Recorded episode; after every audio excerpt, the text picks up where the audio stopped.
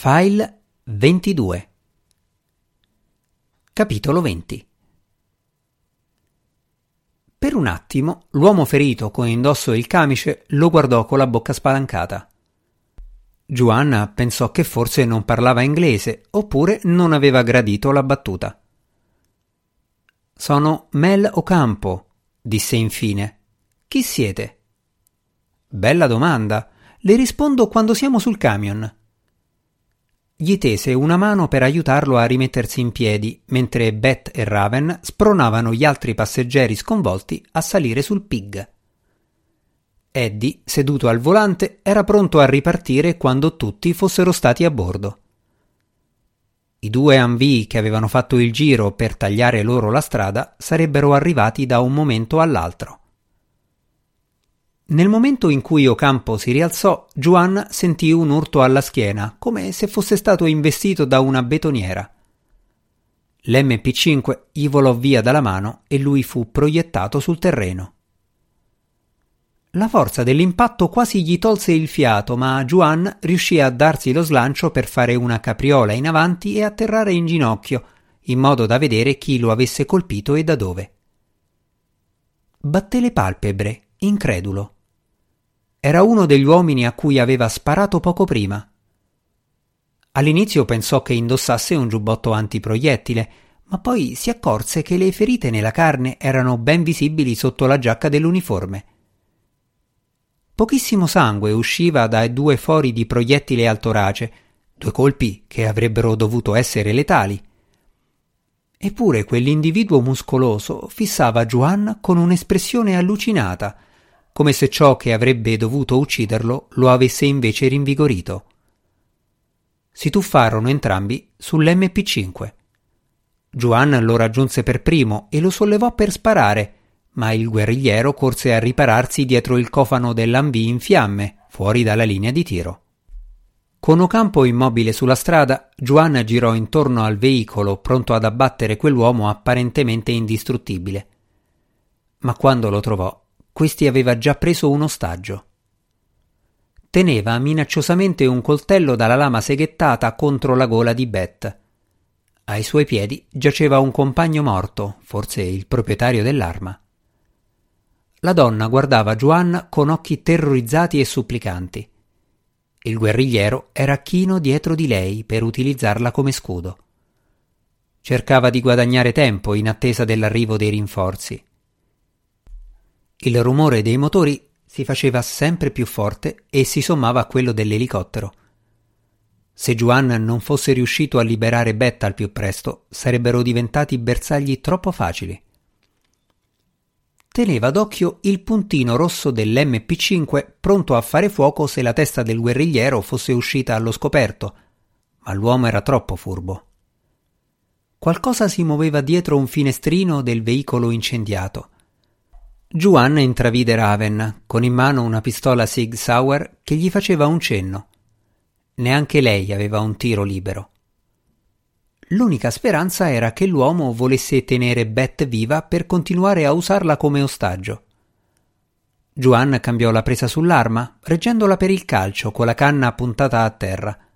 Poi si spostò lentamente verso sinistra lungo una traiettoria circolare con lo sguardo fisso sull'unico occhio visibile dell'avversario.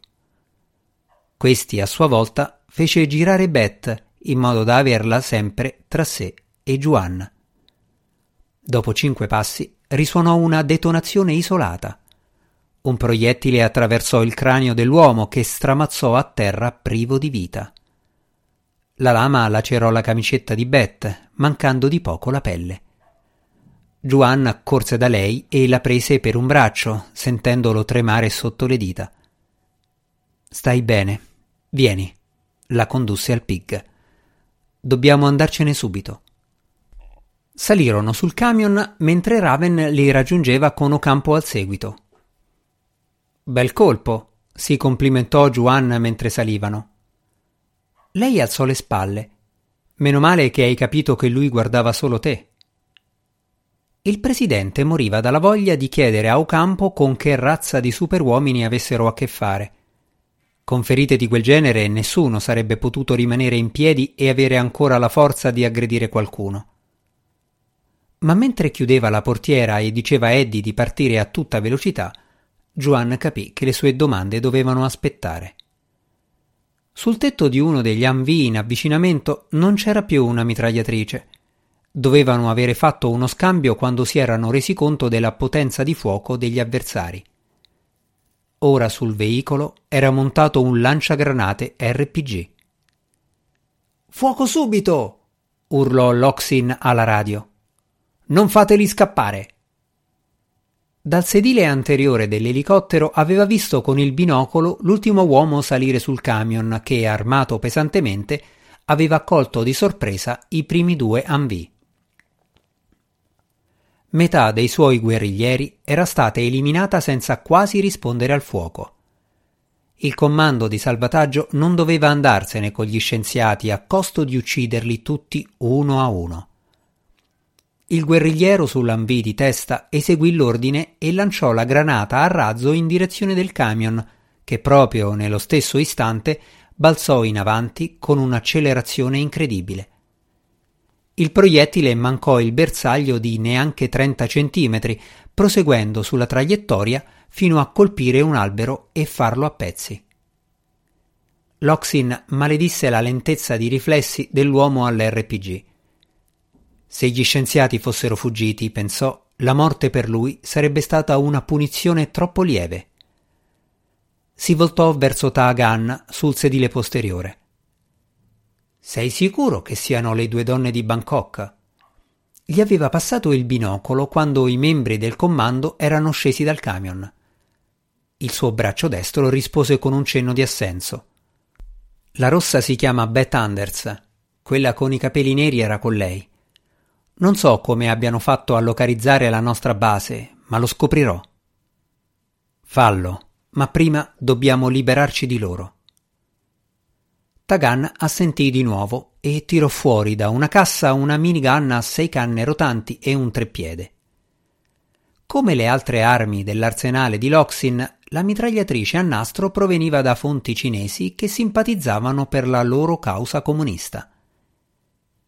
Gli Humvee stentavano a tenere il passo del Pig, che su quel terreno dimostrava una potenza sorprendente. Quando il camion raggiunse l'Alsema Highway e svoltò in direzione di Manila, fu lanciato un altro proiettile RPG che mancò il bersaglio ed esplose sull'asfalto. Poi, per qualche ragione, il camion cominciò a rallentare. Loxin puntò il binocolo sul retro del veicolo e notò che uno degli pneumatici posteriori era stato perforato dalle schegge dell'ultima esplosione. Il veicolo non si era fermato del tutto, ma la gomma a brandelli gli faceva perdere il vantaggio sulla tortuosa strada di montagna. Lo hai azzoppato, disse Loxin via radio. Raggiungetelo e finitelo. Signor sì, fu la risposta immediata. L'Anvì di testa tagliò una curva strettissima cercando una posizione favorevole per lanciare una nuova granata. Il secondo lo seguiva da vicino. Al tornante successivo una nebbia improvvisa parve scaturire dal nulla, oscurando il camion in un punto in cui la strada si inoltrava nella vegetazione. Loxin tardò un istante a capire che il camion aveva rilasciato una cortina fumogena. Ma ogni volta che spuntava tra gli alberi vedeva il vapore che fuoriusciva dalla coda del veicolo. Avevano atteso la curva per pompare il fumo. Gli inseguitori l'avrebbero visto solo all'ultimo momento. Attenti lì avanti! Cortina fumogena! ma l'avviso arrivò troppo tardi per l'anvii di testa, che entrò nella nebbia a tutta velocità, mancò la curva e uscì dalla carreggiata. Quando Loxin lo rivide, stava precipitando nel vuoto. Dalla radio giunsero urla disperate, poi più nulla, dopo l'impatto sulle rocce e l'esplosione infuocata a 300 metri più in basso. Abbiamo perso il numero 3, comunicò un combattente dall'ultimo Anvi.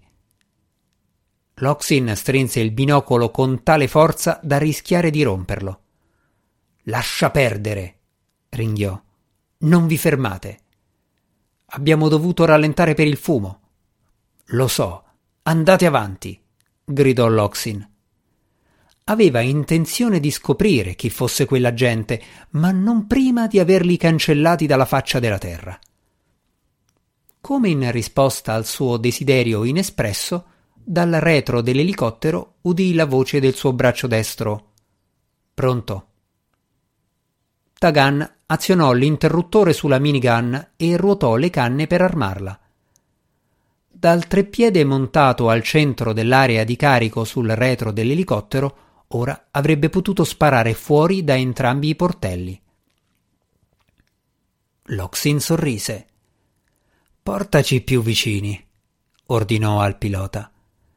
Adorava avere la superiorità dall'aria non dovevano fare altro che aspettare che il camion emergesse dalla giungla, dopodiché avrebbero potuto farlo a pezzi.